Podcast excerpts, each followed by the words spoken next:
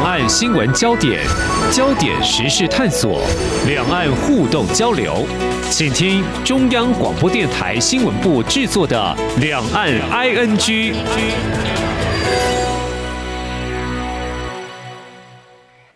这里是中央广播电台台湾之音，我是黄丽杰，欢迎听众朋友收听两岸局节目。我们三十分钟一起掌握两岸的新闻时事焦点。七月一号是中国共产党建党百年，中共总书记习近平在北京天安门广场举行的庆祝活动致辞时强调，坚持一个中国原则、九二共识，推进和平统一进程，并且要。粉碎任何台独图谋，这谈话大致维持上任以来对台政策基调。如何解读所释出的讯息？而中国大陆未来对台工作是否会做出调整？此外，中共走过百年，在巩固党的领导地位以及对于接班的安排，又有哪些观察焦点？我们在今天特别邀请开南大学公共事务管理学系副教授张志忠观察探讨。非常欢迎张副教授，你好。主持人好，各位听众大家好。好，我们呃来看中共总书记习近平在七一百年党庆谈话，看到媒体的一些报道哦，对台谈话有关对台政策目标似乎重谈旧调，或说呃，您怎么样来观察？有没有一些所谓的潜台词没有明着讲呢？是我们该关注的。今天早上的七一讲话是习近平，主要是针对建党一百年啊，所以重点在于中国共产党在中国的地位跟它的成果，所以其实是为习近平在下一个百年他的任务跟他的职务进行连结。那我们在这次。的讲话里面其实并不算长，七千多字。对台工作呢，它是放在习近平里所谓九个必须之后啊，超过一百六十字左右，连接港澳的一国两制，这跟过去的历史也差不多是这样。嗯，那这一百六十个字里面，呃，可能我们会看到的还是过去中共一。就是长期以来的对台，我们讲大政方针这个论述哈，嗯，但是国内学者也已经有发现到他的说法有一点点的差异，就是对于一中原则跟九二共识的。连结性，意思就是说，在传在最近所讲的，通常都是体现一中原则的九二共识。嗯哼，那这次讲的是一个中国原则和九二共识，那也就是说，把一中原则跟九二共识两两个变成是两个比较独立的概念。嗯哼哼，跟原本所主张的九二共识比较接近。哦，那这这也是我们在包括今年两会期间所听到的，应该有比较明显的差异。那这可能可以看得出，就是当前在中美关系恶化以及台湾跟美国关系比较友好的情况底下，那他。他在这边的说法也相对的稍微有软化啊。嗯，那我们要关注的还是在于大陆对台路线的那个一贯性，嗯，就是多做少说跟只做不说的两个部分。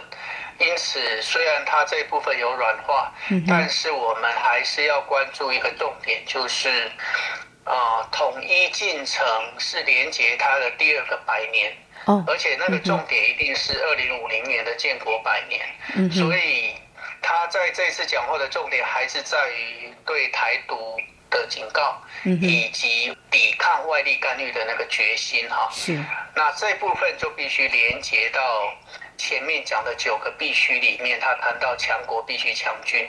嗯哼哼。哦，那所以强军的目标跟。嗯，我们讲统一的进程是其实是关联的。嗯哼。那因此呢，我们在看他的这个讲话里面，文字上比过去有稍微和缓，但是整体目标上会随着中国国力的，尤其是军事力量的强化，嗯可能会更加速他的那个统一进程。好，非常谢谢张副教授您的解析。那么今天是中共建党百年，习近平在今天的致辞谈话当中，呃，所要针对对象也彰显他在党的地位，还有所立下的一些成果多所论述。但是对台讲话部分，在七千多字当中呢，只有一百多字，并不多，但是还是可以看出对台的一些工作目标是不变的。虽然在措辞方面呢，看起来是有点呃考量，有点国际的压力，那是比较软一点，但是。对台工作我们又怎么样来看呢？所以从今天习近平通篇谈话措辞内容看来，嗯，是不是具有两岸统一的急迫感？刚刚说目标是有的哦，是不是有迹象可循？或许有些听众朋友哦会回想到，在二零一九年习近平在告台湾同胞书四十周年全文当中就提到“一国两制”台湾方案，其实是呃可以看得出来这个目标不变。呃，时间会往前逼近的话，是不是这个也看出啊？慢慢的会有所谓的时间表或急迫感。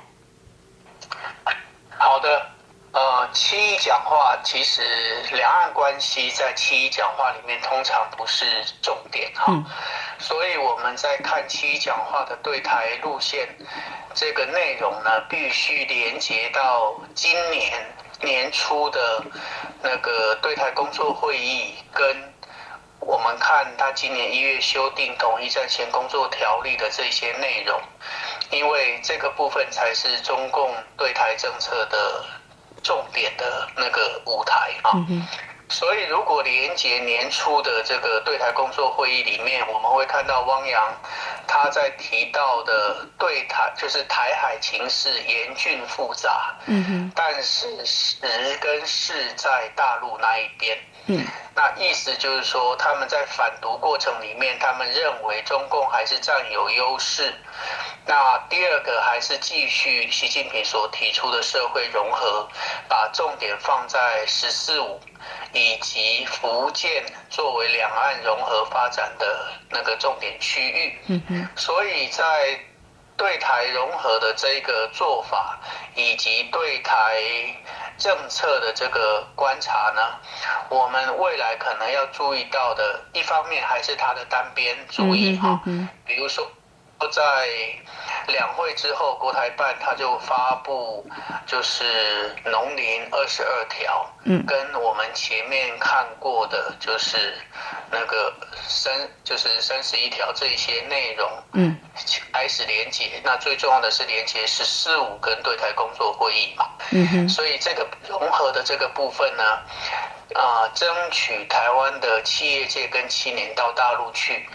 而且统一战线条例也在争取海外侨民对中国的认同发展，所以我们看得出他为什么认为时事在大陆那一边，因为大陆一直觉觉得目前在推广他的中国方案，那认为他的治理能力能够取代民主跟威权的差异，那争取我们这边的企业跟青年的认同。那这部分是值得我们在观察的。嗯哼，好，非常谢谢张副教授您的观察解析哦。那么，承接刚才您所提到的哦，其实呃，最近中共总书记习近平也提出，呃，目前中国正处于实现中华民族伟大复兴关键时期，中共绝不能够丢掉啊，也不畏强敌这样的一个勇气哦。所以，这个实现中华民族伟大复兴关键时期，指的就是应该是两岸统一。刚才张副教授已经提到，可能是列为未来啊，他们见证。百年就是二零四九年的对台工作目标。就刚提到的，就是呃，在今年呃三月份的时候，他们所提到对台工作的相关的一些谈话内容，我们就可以看到，不管是呃过去的呃对台的三十一条、二十六条或农林二十二条这些措施，都是所谓的融台工作。呃，不过也接续刚才我所提到，就是说习近平谈到不畏强敌，指的是什么呢？是国外的势力吗？不晓得傅教授你怎么样来观察呢？怎么解读？好，那他在这一次提到，在这一次的讲话里面提到，统一是历史任务跟愿望，那没有特别去强化那个我们讲时间表哈。嗯。但是我们也知道，呃，他把内容放到统一进程里面，代表就是下一个百年，那这是中国共产党的历史任务，所以。目前我们观看中共所它的执政的重点就是这一次的建党百年跟接下来的建国百年嘛。嗯。那因此我们会关注到，就是他们怎么去实现历史任务。那历史任务当中，从过去以来一直强调的最大的外在因素就是美国的原因，也就是说，美国外部势力对统一的干预。嗯。那这个部分他才会强调不能低估他们捍卫国家。主权领土完整的坚强决心，那这部分才会接下来再去连接他的那个强国强军的需求。嗯所以这个脉络其实没有什么太多的改变。嗯但是我们值得注意的还是在于说，最近大陆在一月份，他们有提出一个法治中国建设规划，里面有去谈到未来要运用法律手段捍卫一个中国原则。嗯，尤其在今年两会立战书在全国人大常委会的工作报告里面，也提到了这一个内容。嗯所以什么叫运用法律手段捍卫一中原则？而且他们未来还有规划要。就是比如说，争取台湾的法律学界交流交往，那用法治方式捍卫。因此，法律战的内容会是我们未来需要关注的部分。就好像人大常委会对香港现状的的那个陈述是一样的道理。所以他们想要去确立台湾的主权归属现状，或者两岸关系的这个现状，他们用法律的文字，比如说宪法的内容等等，嗯，来用这部分去强化他一中原则的合法性。嗯，那这部分也是我方这边必须去关注，因为过去提到那个七讲他的。四十年讲话的时候，是就是《高台湾同胞书》四十年讲话的时候，有提到两制台湾方案。嗯哼，那这个方案希望各界参与讨论。嗯哼，那现在同样的谈到法律学界交往，那也希望去讨论法治方式捍卫一中原则，其实都是一样的道理，就是要连接台湾这边的相关的力量。但是因为碍于两方的国安法的限制，这个东西会比较难进行。但是也可以看得出，它下一步比较偏向的一个方向都是透过法律。嗯哼，哦，这部分是我们值得关注的。好，过去有反分裂国家法，现在呢，中国大陆是不是啊会有立法的动作，是我们未来关注的一个焦点。这是在我们在今天节目当中呢，关注有关今天七月一号呢是中共建党百年。那么在今天呢，中共总书记习近平的相关的一些谈话，在解读对台政策方面，到底有哪些的关注焦点？非常谢谢开南大学公共事务管理学系的副教授张志忠在节目前半阶段所做的解析，稍后节目后半阶段再接续。相关的焦点，再继续请教啊张博教授，为我们做进一步的观察探讨。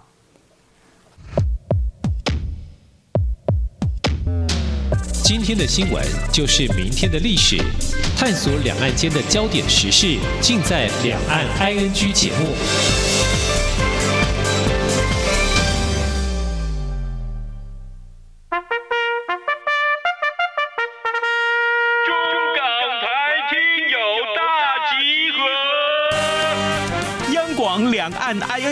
和港式大排档节目联手大放送，此刻正在进行听友空中来点名活动，即日起到七月三日止，只要张开耳朵，动动手指，就有机会轻松拿大奖。活动闯关办法。听好了哟！首先，开启活动网页 triple w 的 r t i 的 o r g 的 t w，或者上网搜寻“听友空中来点名”，再来点开音档仔细听，继续填答问卷后许愿送出，噔噔，最后没事不要外出，乖乖在家等待中奖通知。这回我们准备了实用的精美奖品给您，包括旗舰品牌耳机、光触媒空气净化器、阿里山冠军咖啡耳挂包、台湾复古 T 恤与台湾设计师独创口罩组，一共二十一个奖项。七月十六号，两岸 ING 节目将抽出奖项得主，并同步在央广脸书及官网公布。活动自即日起到七月三号，每个人的活动参与次数不限，但中奖机会仅限一次。最后的最后，别忘了乖乖在家等待咱们的中奖通知哟！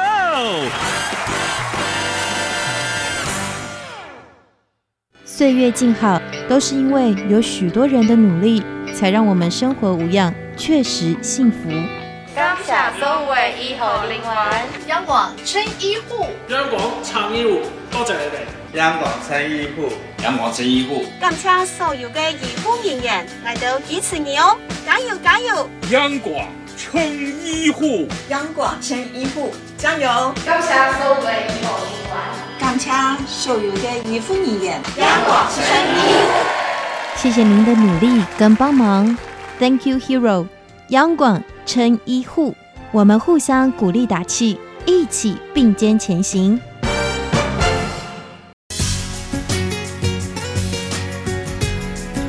这里是中央广播电台台湾之音。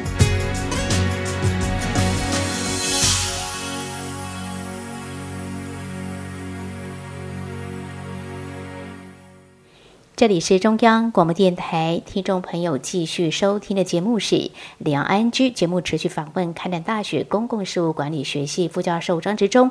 持续我们要呃谈的是，我们知道中国大陆在坚持啊这个一中原则、九二共识，也推进和平统一。进程，那么并要粉碎任何台独图谋的目标下，这是在啊七月一号，中共总书记习近平在庆祝大会当中所发表的致辞啊。呃相关的，我们也看到，就说近年呃，中国大陆在台海动作频频。其实，《经济学人》在之前已经示警，那最近呢，包括美国还有 G7 北约国家都已经关注台海情势。我们想要请教傅教授，不晓得您怎么样的观察，台湾是不是面临中国大陆武统压力是？升高的呢？主要的还原因还是来自于中美关系的对抗啊。嗯，那原本在川普政府时期，因为对大陆进行了贸易跟科技战的的这个过程，但是在拜登新政府上来之后，其实中美关系并没有明确的一个改善，也就是说既有的。那个反制措施并没有太多的变化，嗯，那连接的还是在于对中国的那一个我们讲防堵的阵线，嗯，那不管是跟欧洲国家，还有对就是印太国家的这个结盟关系重建，所以现在拜登所做的是在重建这一些国这个关系，所以直接连接到的当然就是。对台的交往以及两岸关系的一个变化，嗯，那对台交往越深越密切，当然对于他的统一任务当然就是越严峻，所以他的讲话当然是要针对美国，同时也会警告他这边所指涉的台独势力嘛，意思就是说，借着就是借美或借外去进台独等等这些做法，好，那所以他。主要的对象还是在美国对两岸关系的干预问题，但是这个真正的背景还是在美中关系的的那个对抗性。那这也是因为美国把中国也列为战略对手的这个角色了哈。嗯，所以用关系短期之内不容易和缓。那现在只是在于说，在美中关系能够。随着拜登政府希望能够透过建就是建制的方式步入常轨，能够恢复制度性的这样的一个对话之后，看能不能对两岸的现状有一个共识，这部分是未来可以观察的地方。是哈，未来美中关系的发展呢是值得关注的一个焦点，所以中共口中的不畏强敌指的是。美国等外部势力也指的是所谓的台独倡议哦，所以有关啊中国大陆可能会不畏强敌啊，未来怎么样来做呢？中美关系的确是值得我们进一步来观察的哦。那么也就在中国大陆宣誓未来致力实现中华民族伟大复兴、不畏强敌之下，这个对台工作呢，刚刚提到是说会融台的哈，所以呃过去也有人关注说是不是透过经贸的力量所谓的穷台，所以它应该。不至于会动武吧？目前看起来，中国大陆虽然在台海的动作频频，不晓得傅教授你怎么样来观察呢？主持人有提到那个《经济学人》杂志提到最危险的区域，嗯，还是在于一个逐渐发展的中国大陆这么一个强国，对上了既有的超级强权美国，然后台湾夹在这两边，然后台湾又担负了全球重要的晶片的供应者，所以这些这这个。背景加上台湾的全球角色，引发了外界对台湾安全的关注啊。嗯，那这样这样的关注呢，主要我们还是会会在看的就是，啊，大陆他们的武装的压力，嗯最终面面临的还是他的军力的延伸能力到能够到哪个位置？嗯，一方面就是要我们讲。啊，对美国力量的的那个，我们讲拒止嘛，哈，是拒止的力量。第二个还是在于它能够快速取得台海战争胜利的那个力量。嗯，但是毕竟战争这个事情，对于习近平目前的国家发展进程来讲，绝对是破坏性的。那因此，武统的这个压力其实是。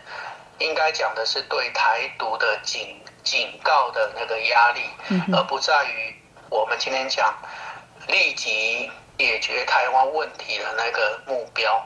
所以，我们从习近平的讲话里面会看到，作为历史任务跟愿望，就是说这个这个目标没有没有消失过，但是他并没有提出他的那个那个急迫性啊，所以变成。就是武统的压力背后，还是在于台独以及外国对两岸关系的那个干预的进度，去决定它的反制，所以相对来讲是比较被动的。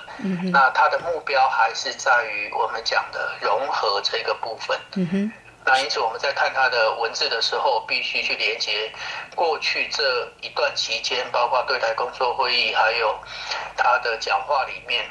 连贯性，而不能就单一事件，比如说军机绕台啊等等，就去认定有立即的武装压力的这个这个风险哈。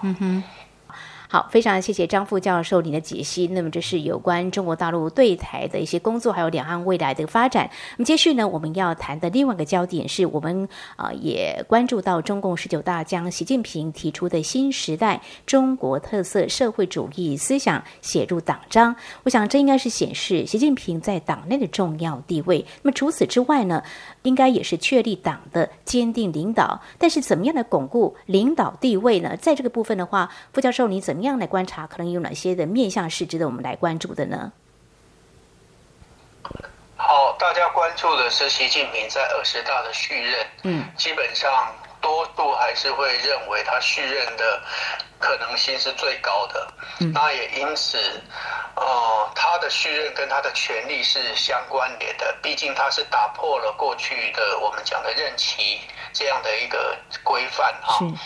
那所以当习近平想要打破任期规范，继续去延任的时候，最重要的也就是他的领导权力是被认可的。嗯。那不管是对社会对全党，那因此从十八届六中确认核心之后，到十九大确立了习思想。那无非就是要确认习近平的路线，嗯，他的我们讲进行式啊，就是说在下一个百年跟我们讲新时代的这个发展的过程里面，嗯，习近平扮演的是，就是这次在去年的五中全会的那个“十四五”里面就有谈到领航角色嘛，嗯，那作为这个领航角色。就代表说，习近平他有持续领导的必要性，来确认他延任的那个合理性存在。那对习近平而言，他不具备毛泽东跟邓小平这种革命功绩，所以他当然必必须要透过制度的设计来来强化他的那个超凡地位哈。所以他只有这样的地位才是。我们讲领航这个这个身份，才是他继续续任的依据所在。所以他今天的讲话，这些讲话的重点，都是在于下一个百年的中国，中国共产党，他该进行的哪些任务跟内容，而这些内容又是连接他的新时代中国特色社会主义。那当然。背后的领航者就是习近平嘛，所以这些这些布局跟安排本身都是为了二十大的连任工作在在，嗯哼，就是一步一步的去嗯去巩固他的续任的那个合理性。好，那么中共对于党的接班安排，过去向来是隔代指定接班。那么在二零一八年，呃，中国全国人大通过修宪案，已经删除国家主席、副主席连续任职不得超过两届的限制。当然，啊，我们目前看得出来，应该是为领导人习近平接下第三任预先来做一些铺路。所以在二零二二年，也就是明年下半年召开的中共二十大呢，就是一个非常重要的观察焦点。不过，习近平他的领导。权力目前看来应该是呃有一些挑战。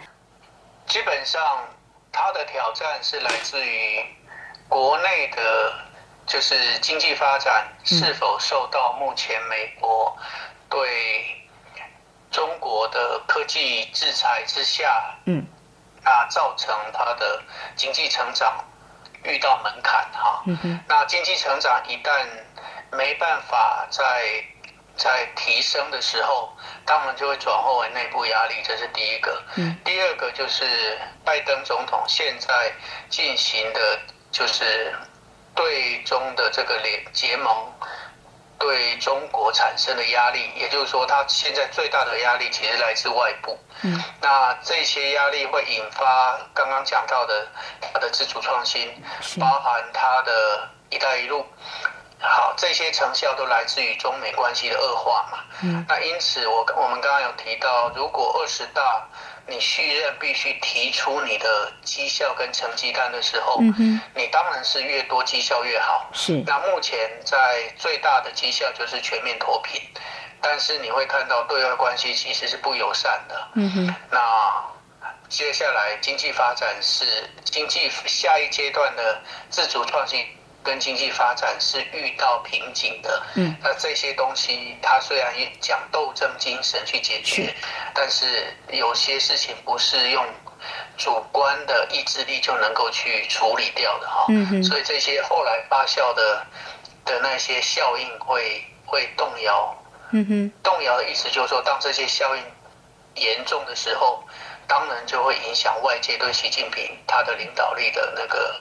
看法看法是，看来习近平内外还是有些压力，对内就是经济的发展，还有对外是美中贸易战哦。我想这也是呃他的严峻的挑战。好，有关中共建党百年对未来两岸政策及对台工作，从中共国家主席习近平在七一建党百年致辞如何解读？此外，中共如何巩固领导地位？是否出现挑战？又有哪些观察焦点？在今天非常感谢开南大学公共事务管理学系副教授。授张志忠观察解析，非常谢谢张副教授，谢谢您。以上就是今天两岸居节目，非常感谢听众朋友您的收听，黄丽姐祝福您，我们下次同一时间空中再会。